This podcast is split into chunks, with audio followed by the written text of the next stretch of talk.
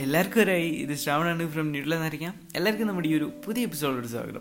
അപ്പോൾ ഇന്നത്തെ എപ്പിസോഡിന് ഒരു പ്രത്യേകതയുണ്ട്. കാര്യം എന്ന് വെച്ചാൽ ഇന്ന് നമ്മുടെ ഇരുപതാമത്തെ എപ്പിസോഡാണ് അപ്പോൾ ആദ്യമായിട്ട് ഈ ഒരു പോഡ്കാസ്റ്റ് സ്റ്റാർട്ട് ചെയ്യുമ്പോൾ ഞാൻ ഒരിക്കലും വിചാരിച്ചിരുന്നില്ല നമ്മൾ ഈ ഇരുപതാമത്തെ എപ്പിസോഡ് വരെ എത്തി നിൽക്കുമെന്ന് അപ്പോൾ അതിന് നിങ്ങൾ ഓരോരുത്തരും ആണ് കാരണം ഇവിടം വരെ എത്തി നിൽക്കാനുള്ള അപ്പോൾ ആദ്യമായിട്ട് നിങ്ങളെല്ലാവർക്കും ഒരു വലിയ നന്ദി അറിയിച്ചുകൊണ്ട് നമുക്ക് ഇന്നത്തെ എപ്പിസോഡോട് സ്റ്റാർട്ട് ചെയ്യാം. അല്ലെങ്കിൽ തുടങ്ങാം. അപ്പോൾ എല്ലാവരും ഇന്നത്തെ എപ്പിസോഡിന്റെ ടൈറ്റിലൊക്കെ കണ്ടു കിടക്കുമല്ലോ നിങ്ങൾ സൂയിസൈഡ് ചെയ്യാൻ പ്ലാൻ ചെയ്യുന്ന ഒരു വ്യക്തിയാണെങ്കിൽ കുത്ത് കുത്ത് കുത്ത് അങ്ങനെയാണല്ലോ നമ്മുടെ ഇന്നത്തെ എപ്പിസോഡിന്റെ ടൈറ്റിൽ അപ്പോൾ അതിന് അങ്ങനെ പറയാനും കുറച്ച് കാരണങ്ങളൊക്കെ ഉണ്ട്. അതായത് ഇന്ന് നമ്മുടെ ചുറ്റുപാടിൽ എടുത്താൽ തന്നെ നമ്മുടെ ഏജ് ഗ്യാപ്പിൽ അല്ലെങ്കിൽ നമ്മുടെ ഒരു ഏജിൽ വരുന്ന നമ്മുടെ ലിസണേഴ്സിൽ കൂടുതൽ ഭാഗം വരുന്നത് ഒരു eighteen to twenty two age ഗ്യാപ്പാണ് അപ്പോൾ നിങ്ങളോടാണ് പറയുന്നത്.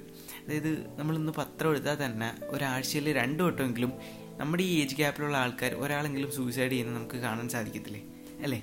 ഇപ്പോൾ നമ്മുടെ ചുറ്റുപാടിൽ തന്നെ നമ്മൾ ഈ ഒരു പത്ത് വർഷത്തിനകം കുറേ സൂയിസൈഡ് ന്യൂസും ഇങ്ങനെ കേട്ട് കഴിയും അപ്പോൾ ഇൻസ്റ്റിറ്റ്യൂഷണൽ മർഡർ ആണെങ്കിലും എല്ലാ കാര്യത്തിലാണെങ്കിലും നമ്മളെടുത്ത പല മേഖലയിലും നമുക്ക് ഈ ഒരു ഏജ് ഗ്യാപ്പിലുള്ളവരുടെ ഈ ഒരു സൂയിസൈഡ് റേറ്റ് ഭയങ്കര രീതിയിൽ നമുക്ക് കാണാൻ സാധിക്കും. അപ്പോൾ എന്തുകൊണ്ടാണ് ഈ ഒരു ആൾക്കാരെല്ലാം ഇങ്ങനെ സൂയിസൈഡ് ചെയ്യുന്നത്? പലപ്പോഴും നമുക്ക് പിന്നീട് ജീവിച്ചാൽ കാര്യമില്ല. അല്ലെങ്കിൽ ഒരു എൻഡ് വന്നു. പിന്നീട് ഒരു ഹോപ്പില്ല എന്നൊക്കെ നമ്മുടെ മനസ്സിൽ ഇങ്ങനെ ചിന്ത വരുന്നത് കൊണ്ടല്ലേ നമ്മൾ ഇതിനെക്കുറിച്ച് ചിന്തിക്കുന്നതും അതിലോട്ട് കടക്കുന്നതുമല്ല.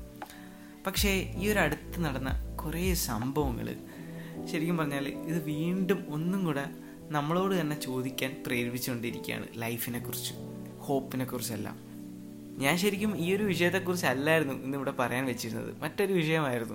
പക്ഷേ ഈ അടുത്ത് കിടന്ന ഈ ഒരു സംഭവങ്ങളൊക്കെ കാരണം ഇതൊന്ന് പറഞ്ഞാലോ എന്ന് വിചാരിച്ചിരുന്നു.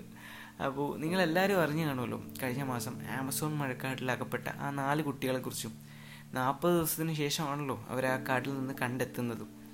അപ്പോൾ അവരുടെ ഈ വലിയൊരു സ്റ്റോറി ന്യൂസിലാണെങ്കിലും ഇപ്പോൾ ന്യൂസ് പേപ്പറിലാണെങ്കിലും അല്ലെങ്കിൽ വീഡിയോസിലെല്ലാം തരംഗമായിട്ട് നിന്നിരുന്നല്ലായിരുന്നു അവരുടെ അത്രയും വലിയ സ്റ്റോറി. കാര്യം നാൽപ്പത് ദിവസം ആ ചെറിയ കുട്ടികൾക്ക് എങ്ങനെ സർവൈവ് ചെയ്യാൻ പറ്റിയെന്നാണ് എല്ലാവരും ചോദിക്കുന്നത്.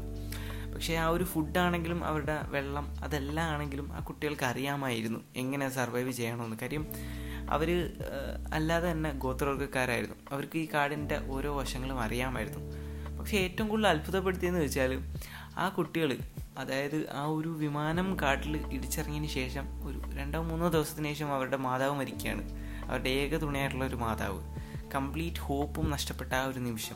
ഇനി ഒരു ജീവിതമില്ല അല്ലെങ്കിൽ ഇനി എങ്ങനെ ജീവിക്കും എന്നറിയപ്പെടാതെ നിൽക്കുന്ന അങ്ങനെ ഒരു നിമിഷം.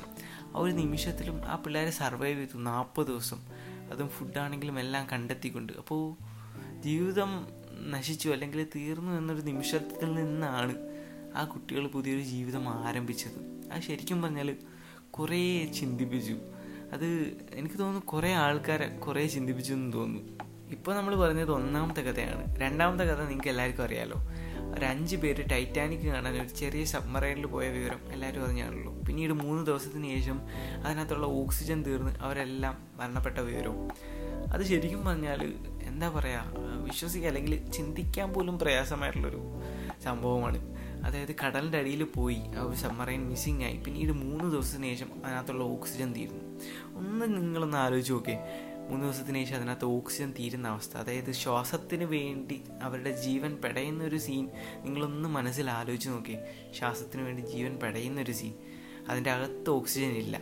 അപ്പോൾ ആ ഒരു ജീവൻ പെടയുന്ന നിമിഷത്തിൽ അവരെങ്ങനെങ്കിലും ഒന്ന് പുറത്തെത്തിയാൽ അല്ലെങ്കിൽ ഒന്ന് ശ്വാസം വലിച്ചാൽ എന്ന് ആശിക്കുന്ന ഒരു നിമിഷം അവരുടെ മനസ്സിൽ വരും. പക്ഷേ അത് മനസ്സിൽ പോലും വരും. എന്നാലും വരാൻ പറ്റാത്തൊരവസ്ഥയാണ്. കാര്യം എന്ന് വെച്ചാൽ അവരതിൽ നിന്ന് എത്ര കഥകിട്ട് അടിച്ചാലും അവർ പുറത്ത് അത് പൊട്ടിച്ച് ചാടിയാലും അവർക്ക് എന്തെങ്കിലും രക്ഷയുണ്ടോ? സ്പോട്ടിൽ മരണം തന്നെ ആയിരിക്കും. അതായത് ഉള്ളിൽ നിന്ന് നിങ്ങൾ മരണത്തിന് വേണ്ടി എന്ത് പൊരുതിയാലും പുറത്ത് മരണം നിങ്ങളെ വെയിറ്റ് ചെയ്ത് നിൽക്കുന്ന ഒരു സിറ്റുവേഷനെ കുറിച്ച് ഒന്ന് ആലോചിച്ച് നോക്കേ. ഇപ്പോൾ നമ്മൾ തന്നെ ഒരു വലിയൊരു സമുദ്രത്തിൽ വീണാൽ തന്നെ നമ്മൾക്ക് നീന്തൽ അറിഞ്ഞുകൊണ്ടെങ്കിൽ നമ്മൾ കുറേ കിടന്ന് കാലിട്ടടിക്കും മുങ്ങി പോകുമ്പോൾ തന്നെ. കാര്യം നമ്മൾ ജീവന് വേണ്ടി പെടയുകയാണ് ഒരു ഒരു ഇറ്റ് ശ്വാസമെങ്കിലും അകത്തോട്ട് വലിക്കുക എന്നൊരു പ്രതീക്ഷയോടെ നമ്മൾ ആ കാലിട്ടടിക്കുന്നത് പക്ഷേ ഇവരുടെ സിറ്റുവേഷൻ ആലോചിച്ച് നോക്കേ എത്ര കാലിട്ടടിക്കുന്ന ഈ മരണത്തിലേക്കുള്ള ഒരു ഒരു കാര്യത്തിലോട്ട് എടുത്തു ചാടുകയാണ് ചെയ്യുന്നത്. ശരിയല്ലേ? അപ്പോൾ ആ ഒരു നിമിഷത്തിൽ പെട്ടെന്ന് ഈ ഒരു സബ്മറൈനിൽ പെട്ടെന്ന് സ്ഫോടകമെന്ന് വെച്ചാൽ അത് അകത്തോട്ട് തന്നെ വലിയല്ലേ? പെട്ടെന്നൊരു മരണവും.